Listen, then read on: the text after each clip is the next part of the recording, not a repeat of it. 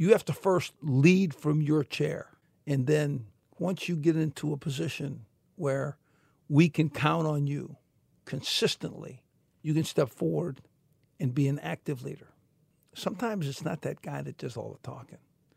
Sometimes it's just that guy that says at halftime, just watch me and play like I play. This is who we are. This is what we stand for. And get on board. I'm Les Miles, and this is Less is More.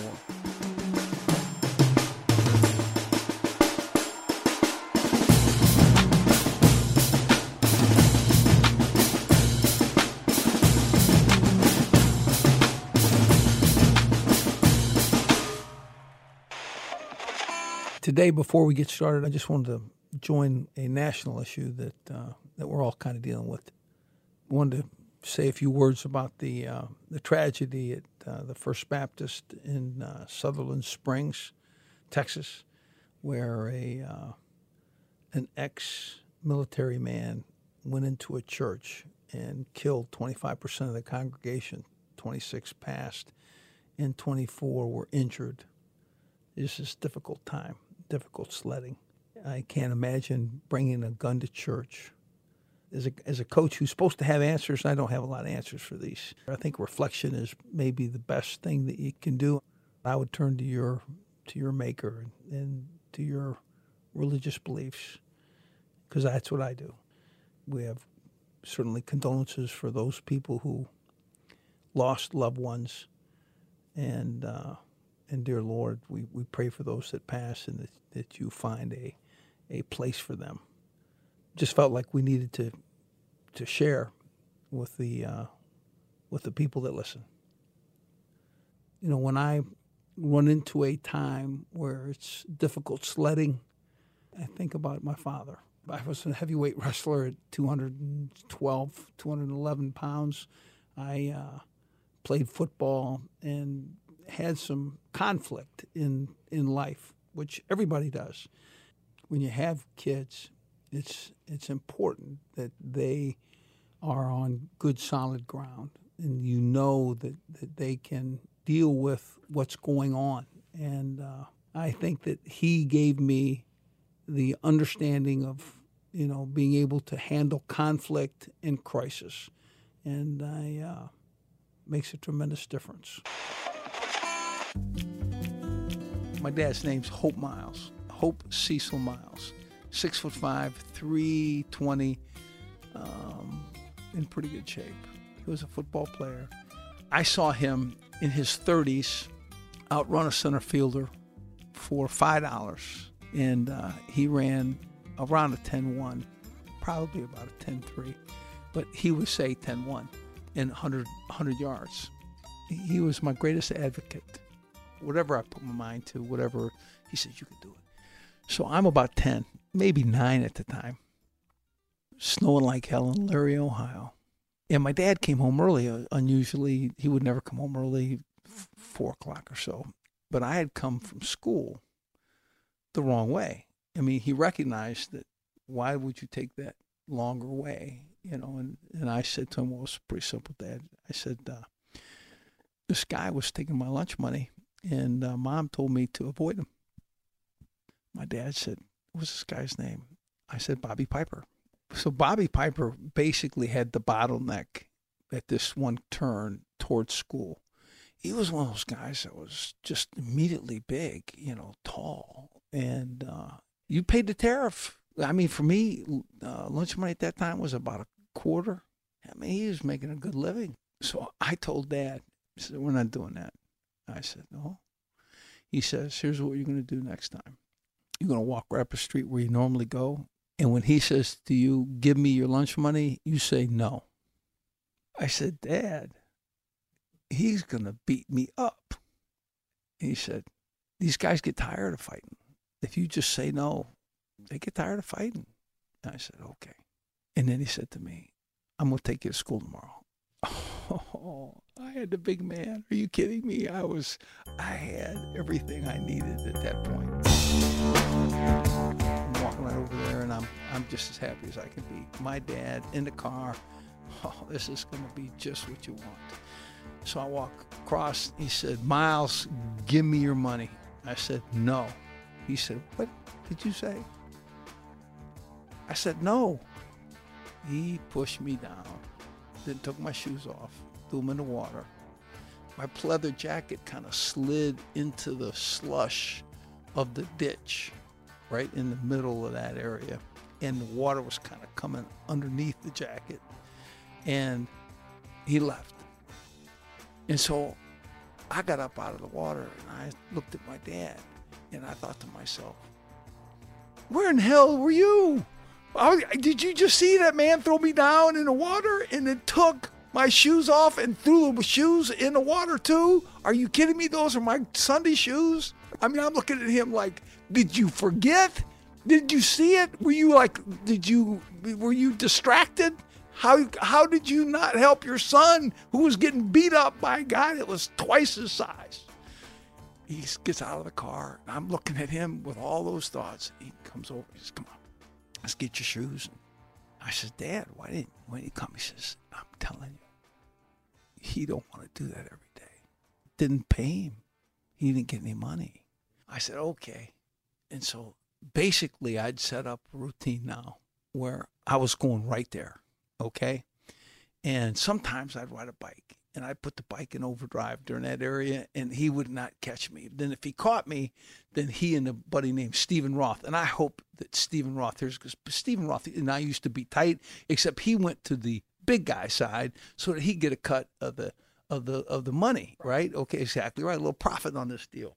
And so it got so obvious that I was going up there to get beat up. I mean, people would say in the neighborhood, hey, Les, where you going? You go up there and get your butt kicked again? I said, yeah, just exactly what happened. Went over there, and there it was. I bet you I got beat up 9 times until I grew up a little bit, right? Okay, so my dad was sitting in the front room in the small house that we lived in, and had his boxer shorts on. And I come in. I'd gone to the store, which is down the way, to get him some goodies. You know, goodies, ice cream, cakes. I came in and I saw that right across the street from my house, Larry Reglinger was just about to get in a fight with Bobby Piper. I put my bike down and I handed it to Dad and I said, I'm going over here and I'm going to fight Bobby Piper. He says, I'm going to be watching, Duke. And so I handed him his stuff and then I throw the bike down and I go across the street. I said, you can't beat up Larry Reglinger. I said, let's do this again. Here's what my dad taught me. He said, okay, listen, it's jab, jab, punch. So I stood up like that. Put my hands like this, and I turned and I faced him, and so he moved to the right. I forgot all that training that my father had given me. Right, he moved off to the right. I took my hands and opened them and kind of looked like, oh, you know, here we go. And so we kind of clenched, you know, and then I turned, squiggled, and then I put him down on the ground, and then I hit him one time. Okay, and he had, like, his nose started to bleed just a little bit, you know. And he said, hey, oh, I'm good. I'm out. And I never worried about him again. I never called his name. I never saw him in high school. The neighborhood got off because they realized that there wouldn't be a bottleneck at that part in the road. Bobby Piper was going to go down in his taxes, right? And he never was an issue from that point forward. I played in a big man sport, and I never really was intimidated by tall, big guys. I just never was. And I wrestled all guys. I wrestled in the heavyweight division. I was never intimidated by size and height. And when I coached, I didn't mind being an underdog. There was never anybody that I felt like we'd take the field. We just couldn't whip their tail just because. I think Hope Miles had a little something to do with it. And when I coached, I didn't mind being an underdog. There was never anybody that I felt like we'd take the field. We just couldn't whip their tail just because. I think Hope Miles had a little something to do with it.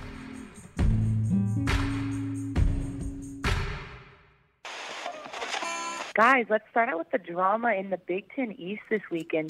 Both Ohio State and Penn State took tough losses on the road. What do you guys think? Ohio State came to Iowa and did not remember how difficult it is to play at Iowa.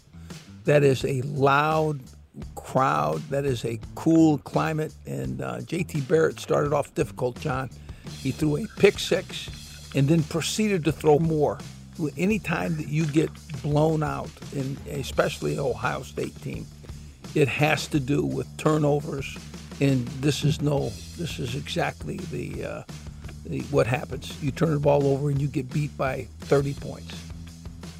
Well, it's a perfect storm, I think, for Iowa and that situation. And obviously, Urban, talked to his team, but I never saw this one coming. J.T. Barrett had only thrown one interception all year, and he's coming off a tremendous game against Penn State, emotional game, and then to proceed to throw four interceptions. We all know what a difficult place it is to play Iowa. They crushed Michigan's hopes last year. Similar, coming down the stretch, we lost to Iowa, and then that was a backbreaker. But, you can never, ever take them lightly. Down there in Iowa City, and they had a great game plan and they executed it. But for them to hang 100 on Ohio State, I would have lost that bet. No, me too. There isn't any question. And that's a heartbreaker for them because it gives them their second loss, like you said, which pretty much I don't think a two-loss team is getting into the playoffs. And then it also takes away, like you said, the Heisman candidacy for J.T. Barrett. But you can't win big games. You can't win games against quality opponents with four interceptions. So they're going to have to regroup and get back to the drawing board and stop celebrating last week's win. Yeah, the Penn State-Michigan State thing, I really thought Penn State was the more talented with Trace McSorley, the quarterback, and certainly Saquon Barkley. And I really just kind of expected that they would, play a very close game but, do the things they're supposed to do to win. And Michigan State had other plans. Michigan State plays Mark D'Antonio. I can't say enough about how he's coaching and how he's motivating his team because they come to play. You line up against the Michigan State team, they're going to be physical. They're going to take care of the ball, and if you make mistakes, they're going to capitalize on it. You got to be ready to play four quarters against them, and it's the perfect setting for Michigan State. They love it when they come into East Lansing. They love being the underdog. That's when they play their best, is when they're the underdog. They got a chip on their shoulder. I'm like with you, Les. Penn State, on paper, way more talented, obviously offensively with those great players at quarterback and running back. But Michigan State has a way of taking away your strengths, and if you let them hang around, for four quarters, they find a way, and they've done it over the last couple of years. They upset Ohio State a couple of years ago down there in Columbus, and they just have a way of pulling those things out. And, a lot of credit goes to Coach D'Antonio. He's done a great job, obviously rebounding from last year's season and, putting them in really the driver's seat for the Big Ten East title if they beat Ohio State this week. Hey, John Smack, how about James Franklin? Mm-hmm. Going into the locker, virtually chasing a player off the field to grab him, to have him come back and shake hands with the team that they just played. How did that resonate, the way you saw it? I love it. I love how he took it as first things first. He didn't skip straight to getting after the X's and O's. He went to making sure that guy was going to be a sportsman and a man. And so I love that. I think it's really important to see that challenge. I think it's really important in challenging times to still see the great aspects of athletics. Yeah. And that is sportsmanship and competition and being able to take a tough loss and still be a man about it. A great tribute to Coach Franklin. And that's what sports is about, right? And to be able, like you said, to do it in adverse conditions, when you just took a crushing loss, your second crushing loss in a week, and for him to have the presence of mind to go do that, you teach a life lessons, and that's really when it all comes and said and done, right? That's what coaching is, and and he's a great coach, obviously can recruit X's and O's, and a wonderful job. But when you see that side of him, that he's doing more than just coaching X's and O's, it's really impressive and speaks volumes about Coach Franklin. You know what? The thought that he had to go across the field and shake hands with Coach D'Antonio and saw one of his players exiting the field, just get me out of here. You know, I don't want to be a part of this. And he ran over there, grabbed him, insisted that he return to his team, and then he came across and found the coach. I thought that was a tremendous mark of sportsmanship, and it lets you know that those guys that are not going to play in the NFL, that go to Penn State, they're getting a lot more than an education, you know, from the classroom. They're getting as you said, life's lessons, and and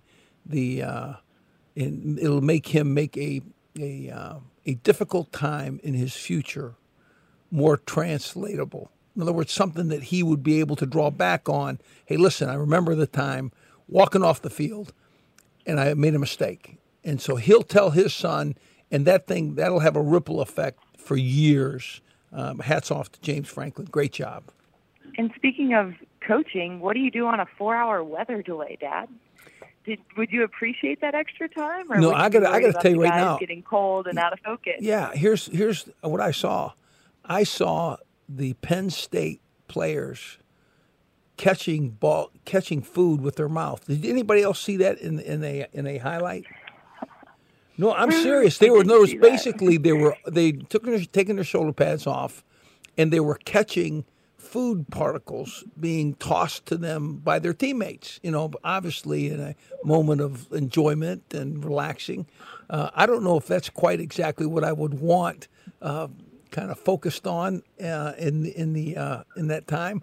I don't know that there was any issues with basically reviewing film or reviewing the game plan or reviewing all those things and then trying to predict that time where you say, hey, listen, take 20 minutes, relax. I don't want any music. I want you to be comfortable, get off your feet. I don't know that the drop in the bucket game where you take a piece of food and throw it to your buddy and see if that buddy can catch it with his mouth is exactly what I would have him do. But it does make for a great time at the Japanese steakhouses with the family, Dad. Come on. That is a fact. That is a fact. The Japanese steakhouses. Why is it always when you have some kind of snafu, whether it's a delay or the lights go out or whatever, it just seems like it energizes the underdog, even though it's the same, obviously, situation for both teams. Yeah, it was always put to me just in discussion with really a number of coaches that I can remember when we at Michigan went to Wisconsin and we played in a cloudy, rainy, ugly day. And I can remember the Wisconsin coaches that you knew say, yeah, I know our kids somehow have attached themselves to this kind of day and they like playing in it. And I can remember that philosophy. In other words, that the snow or the rain and the cold or the wind would in some way affect the guy that was expected to win more than the underdog. I kind of hear that. If I'm the underdog, I hear that a lot. If I'm not the underdog, I don't believe in it at all. Well, there's the familiar whistle. We got some help this week from Reddit College Football. We did some AMAs, which will be exciting. And here we go. Hey Les, Landon here. I was curious how being on the outside of coaching this year has changed your perspective on coaching styles and how you view the game of football. Thanks. Kind of what I've done in my career is train to operate inside lines, and you know, being in the media and being in the perimeter and looking at game plans and style of play, it really affirmed a lot of the things that I was doing. I mean, the first statistic about determining and guessing who would win is just look at the turnover ratio. I think we coached that hard defensively. We were looking for takeaways and interceptions, attacking the ball at the highest point. And we not only talked about it, but we trained it, and we had drills that would operate it. I think that is affirmed. That being said, there's some similarities to what is a great football team in my past that are very, very consistent today. Crisp tackling and crisp blocking and knowing exactly what you want to do and how to attack a specific defense or how to attack a specific offense.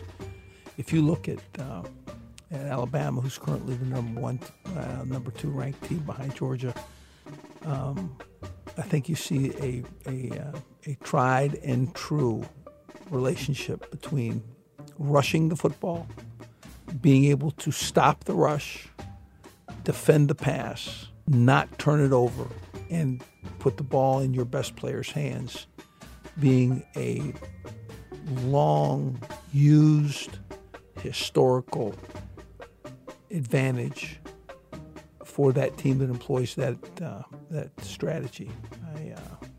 I think there was some change, but I think it's more technical in how guys are reading certain passes and how the defense is changing their reads on formations. And I think so, some of those things are fun to work through and get advantages at, but I think those tried and true will always be there.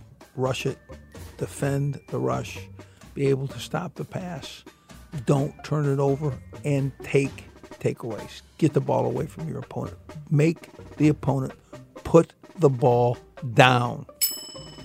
Hey, Coach, this is Jackson in New Orleans. I was just calling to ask you a quick question about your career when you were a little bit younger. Let's say, hypothetically, you had an opportunity when you were young coach in your mid-20s or early 30s to go to the Ohio State University, assuming that they were offering you a lot more money or more prestige, it's higher position, et cetera, et cetera. Would you have taken that job? Thank you. That is a great question. I was born and raised in a town in Ohio, and certainly growing up, I was a Buckeye fan, and both the great Woody Hayes and Coach Schembechler recruited me, and I chose Bo to follow and to learn football from as a player and as a coach. And I got very comfortable wearing blue and maize, and I would have had a very difficult time going to Ohio from a Michigan position. Ohio is a great school and a educationally superior, a great athletic department, and I knew a number of guys on that team, and it would have been an honor to be considered to an Ohio State coaching position. I'm glad I never was charged with that decision, because it would have been difficult on me. But I probably would have, at the right time, asked Bo, and Bo would have been able to tell me, because he coached at Ohio State under Woody Hayes before he was the head coach at the Miami Redskins in Miami, at Miami University in Ohio, and then left there to go to Michigan. So there was an Ohio boy from Barberton, Ohio, Bo Schembechler, who was a left-handed pitcher and also coached at Ohio State before he was named head coach at the Miami University in Ohio. So I guess the answer is I would talk to my old coach, and especially because he'd have been around, he'd have given me great direction there. Okay, this is one of my AMA questions. Everyone loves to be a backseat coach, but what aspects of coaching are least understood or appreciated by the fans? The difficult things are when one of your players has a personal issue, a family member is sick, maybe a new child is expected.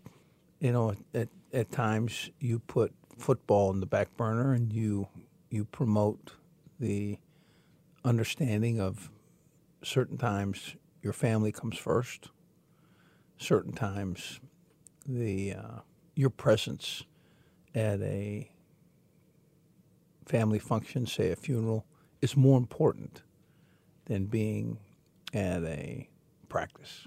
So those are difficult times.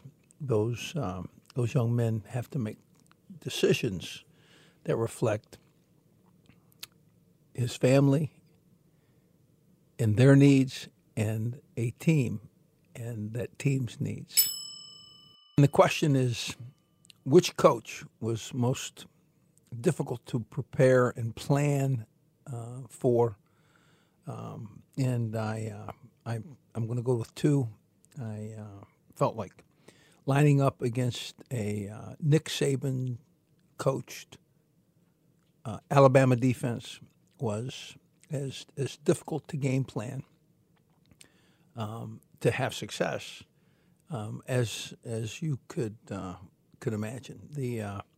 We knew where they were going to line up, but technically their abilities to play that spot because that's really all they focused on, and their personnel was pretty special, and it was difficult to manufacture protection and runs because, you know, he had taught a kind of a knockback defensive philosophy. In other words, they would line up guys on the inside of tackles, and when the ball was snapped, they would deliver a blow and a charge to the inside half of that offensive tackle. And the offensive tackles had not really been ready for that style of play. Generally speaking, certain people line up outside the tackles. Sometimes the tackles are uncovered, and many times when they line up inside, they line up on the guard, so it's a nice, comfortable down block. But when you line up an inside shade on an offensive tackle, the technique work there for you to be prepared to play them was, you know, certainly one issue.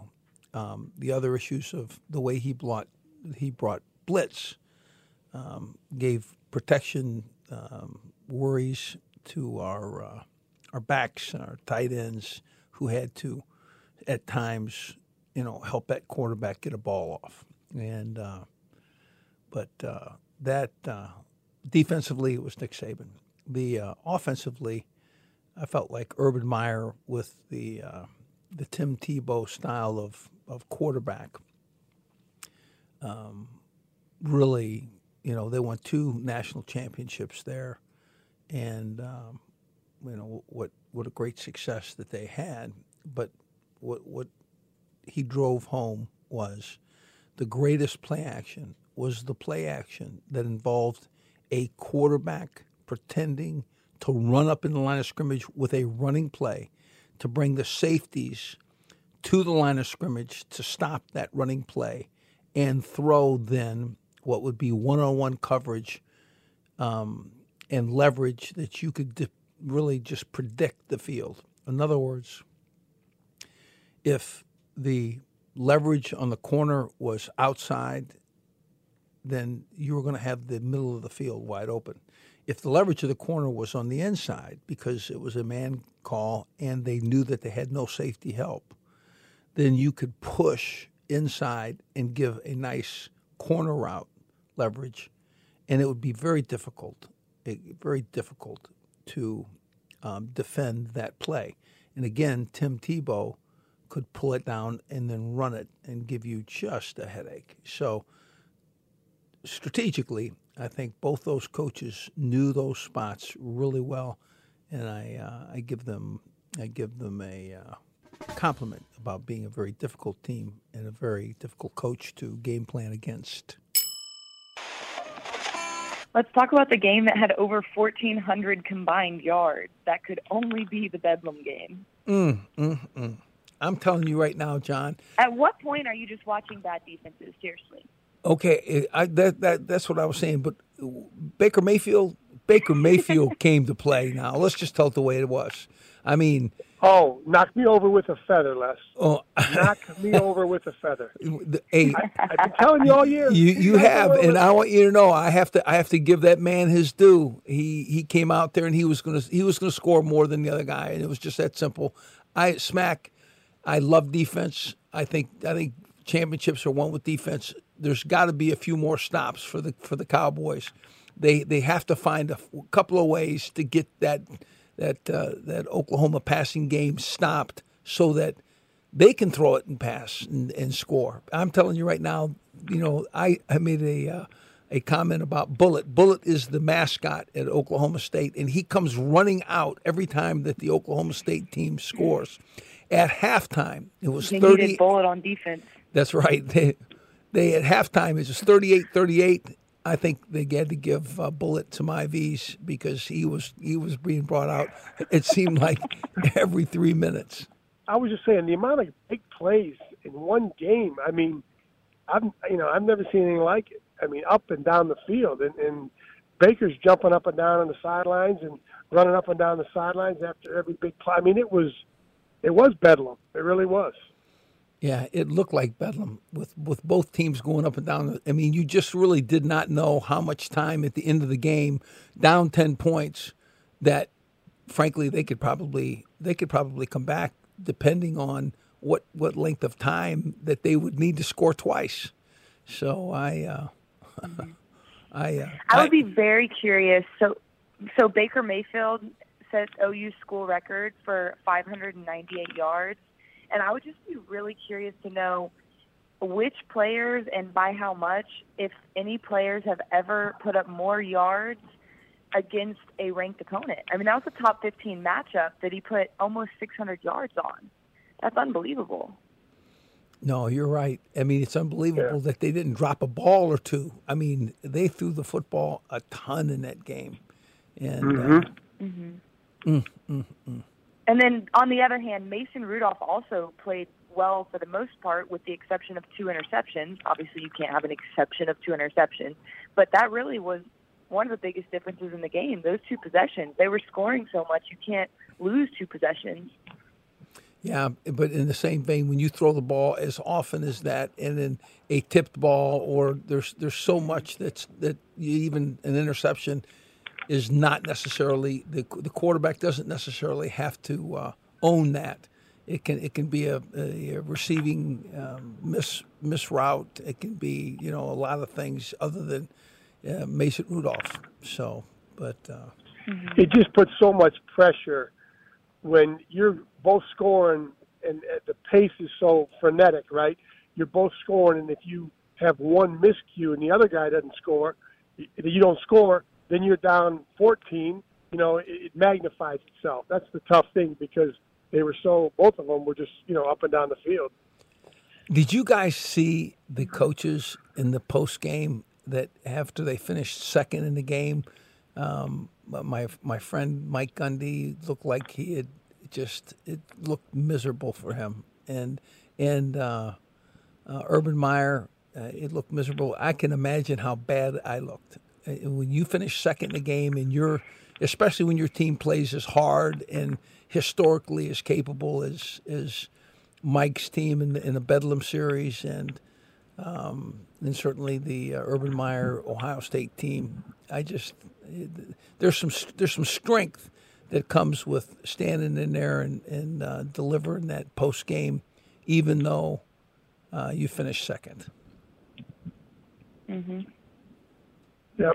Speaking of finishing second, LSU gets beat by Alabama. Dad, you were in the studio for that. How was watching the game in New York City? Watching the game in New York City was great fun. The CBS crew helped me through and guided me sometimes roughly into my spots. So I enjoyed it greatly. And but the game didn't quite turn out like we'd liked. I think the LSU team played hard. I think they were physical. As I looked at it, even at halftime, I said that Jalen Hurts has improved. He was about 3 for 4 on third downs. He was he hit intermediate passes routinely, and he could still make that defense run to catch him. And now Arden Key played well, and some of our guys played extremely well. I liked that linebacker, Devin White. Again, Devin White played awfully hard. But, you know, the difference was, in my opinion, Jalen Hurts. Jalen Hurts could hurt you with his feet and scrambled out of there and got yards. And then when he didn't, he'd extend a play and make a throw. And I just felt like that playmaker there made the difference. What'd you guys think? Mm-hmm. That's the difference in college football now, right? When you have a kid who can do that, he can extending plays, you know, with your feet, escaping trouble, and still being able to stand in there and throw. I mean, that's that dimension. And to see him evolve over the last couple of years, that puts another layer on what Alabama can do. I mean, we all know what they can run the football, but when you got a quarterback who's a dual threat and who's improved like that, that makes it that much more difficult to defense, you know, their team. Yeah, I agree with the Jalen Hurts stuff. I watched him play early in the season last year as a true freshman against Ole Miss, and he had messed up quite a few times in the first half, and you could see Coach Saban yelling at him on the sidelines, and I think he'd fumbled it and thrown a pick, and then he led a major comeback in the second half, and that was when I knew. For a freshman to have Nick Saban yelling at him and all over him and then just come back and do better, I knew that he had the toughness and the poise to lead the team the way you want a quarterback to lead a team. Well, that man has poise. He took some significant licks and just bounced right up off the ground, never changed his facial expression, nothing, just right back to the huddle and right back to the line of scrimmage, and here we go. I felt like he was the MVP of the day. Guys, we're going to play a game where I'm going to read you guys some stats, and then you guys are going to tell me, without knowing who we're talking about, who your pick for Heisman would be. Obviously, this is current, so over halfway through the season. Running back A has 1,368 rushing yards, 12 touchdowns, and 7.2 yards per carry. 41 total receiving yards, so not much of a receiver. 6 games with at least 120 yards rushing, and 3 games with more than 200 yards rushing, but no wins over ranked opponents. Running back B has 864 rushing yards, 9 touchdowns, and 5.7 yards per carry, so not nearly as impressive as candidate A so far, but 504 receiving yards and 2 touchdowns, so much more versatile. 3 games with at least 100 rushing yards and 50 yards receiving, and 2 kick returns for touchdowns, and same, no wins over ranked opponents. Who's your Heisman? I love this game. Somebody shoot this piece of paper. 1,300 yards, a 7.2. If he played in a great league, he's a great back. That much you know. 41. But no wins over ranked opponents. So well, no, but neither one of them have wins. Neither one does. Yeah, that's a wash. That's right. No ranked. Yes, true. Opponents. So now, 41 receiving yards. Okay, now here's the next one. You have a basically a 1,300 yard. 864 rushing and 504 receiving. You're basically the 1,368. Okay, so what you're saying is virtually these guys are a wash. It just depends on if you enjoy the 504 or the 1368. That's the question. Do you enjoy the 504 or the 1368? That's correct. Here's what I'm saying. I'm buying the 7.2 as a rusher, and I'm going to tell my coaches, find a way to get him the ball in the air. But I know yards per carry, yeah, that's very important. 7.02, 7.2 a carry, that's a huge average this late in the season. I mean, I don't know who he is. I got to go with less on that. I think that 7.02 just speaks volume, or 7.2 speaks volumes. You know, obviously it's a wash on basically total offense for both of them. But the 7.2 is spectacular. And, you know, maybe we do got to dump him the ball out of the backfield a little bit more to balance him off. But if he's at 13.68 rushing the ball, again, we don't know his competition, but I'd have to lean towards running back A on this one as well. Y'all chose Jonathan Taylor as opposed to Saquon Barkley. Okay, I'd have taken Saquon Barkley personally because I know how fast he is. But let me tell you what they're telling you about Jonathan Taylor. There's the reason you got to know the team, because Wisconsin is not playing the same teams that are being played in the other division of the Big Ten. So Taylor. That's a great point. Yeah. That's a great point. Yeah, they've not played nearly the competition that the Big Ten East has. And Saquon, based on the way they run their offense, he could have 1,300 yards as well if they, you know, didn't throw him the ball as much and spread it around like they do. So I would buy Saquon as well. Yeah, Saquon's going against Michigan State, Michigan, Ohio State. I mean, just look at the defenses that he's going against. Whereas, and don't get me wrong, Jonathan Taylor, what a year he's having. 13.68. I mean, 7.2 a carry, and his team is a blocking Jesse. I mean, that is a big offensive line that is knocking the heck out of people. So it'll be interesting to see how these guys, you know, factor. I think we got stuck with the Jonathan Taylor pick, but I think it's probably a pretty good pick anyway. Let's move on to predictions for the weekend. Georgia is at Auburn. Georgia at Auburn. It's going to be a very difficult place to play. I think the Auburn team is coming off what kind of game did they just? They killed A&M at A&M by 20. Yeah, but I want you to know something. I think that A&M played Alabama as good as anybody over over their schedule. So I'm buying the fact that Auburn had a big win against A&M. But is Auburn playing at Georgia? If it's playing at Auburn, no, Georgia again, at Auburn. Again, impossible. Very difficult place to play. I think I like Auburn. I like Auburn too. I'm picking the Tigers. I think the home field situation, as Les mentioned, is very, very difficult to play. I think they know that their back's up against the wall, and they need this one. I mean, not that Georgia doesn't need it, but I just think the motivation for Auburn at home to get Georgia coming off that win against A&M, I'm going with the Tigers. Smack, what do you think? I think that I'm going to go a little more football than either of y'all just went, but I think that if Georgia can get the tape of Auburn playing at LSU and see the difference between the first and the second half, being that the LSU defensive line affected Jared Stidham in the second half and made him completely ineffective.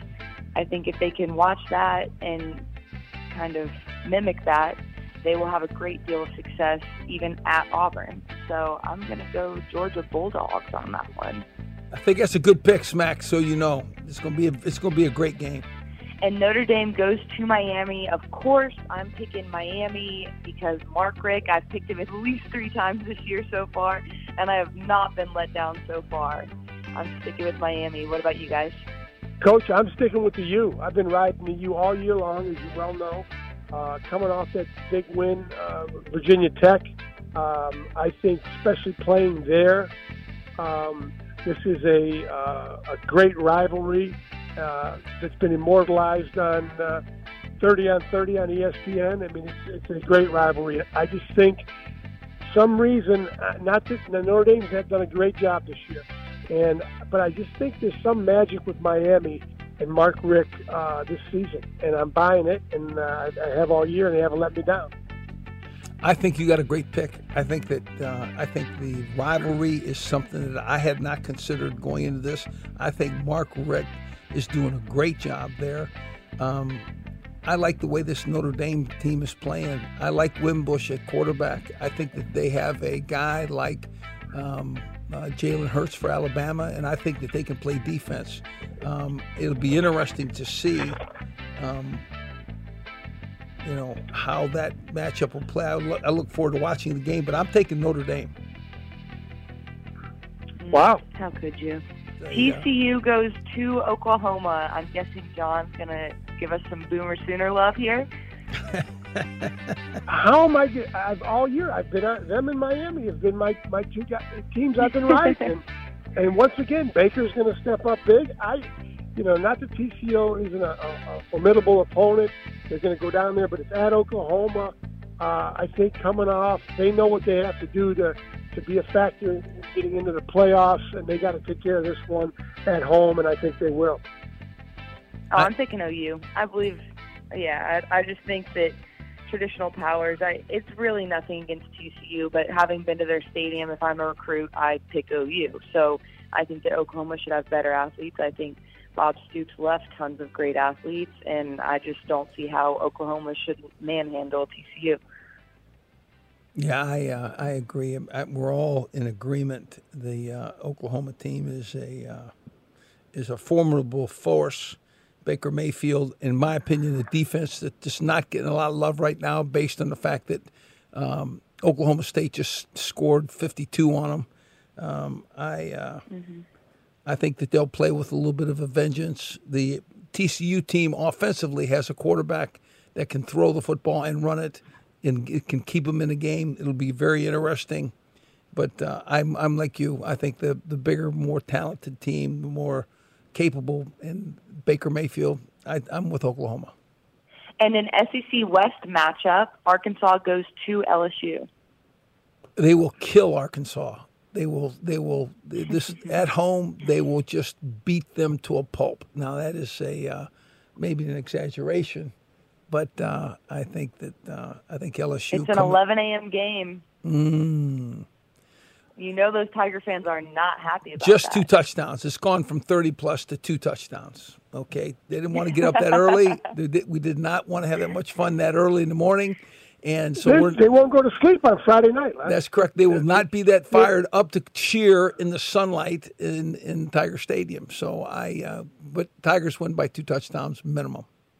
Yeah, I'm going with the Bayou Bengals. I think, I think especially the way the season's been going for Arkansas, I don't see any way they're coming in to Baton Rouge and beating the Tigers. And I think it'll be a big win by a lot of points for LSU. Mm-hmm. I agree completely. I don't think Arkansas has a chance in this game. I think that besides Alabama, I think that SEC West is probably weaker than it's been in 10 years. So I think that this is an easy win for LSU and a timely, easy win coming off the bangs and bruises from the Bama game. But I think LSU gets another dub this weekend.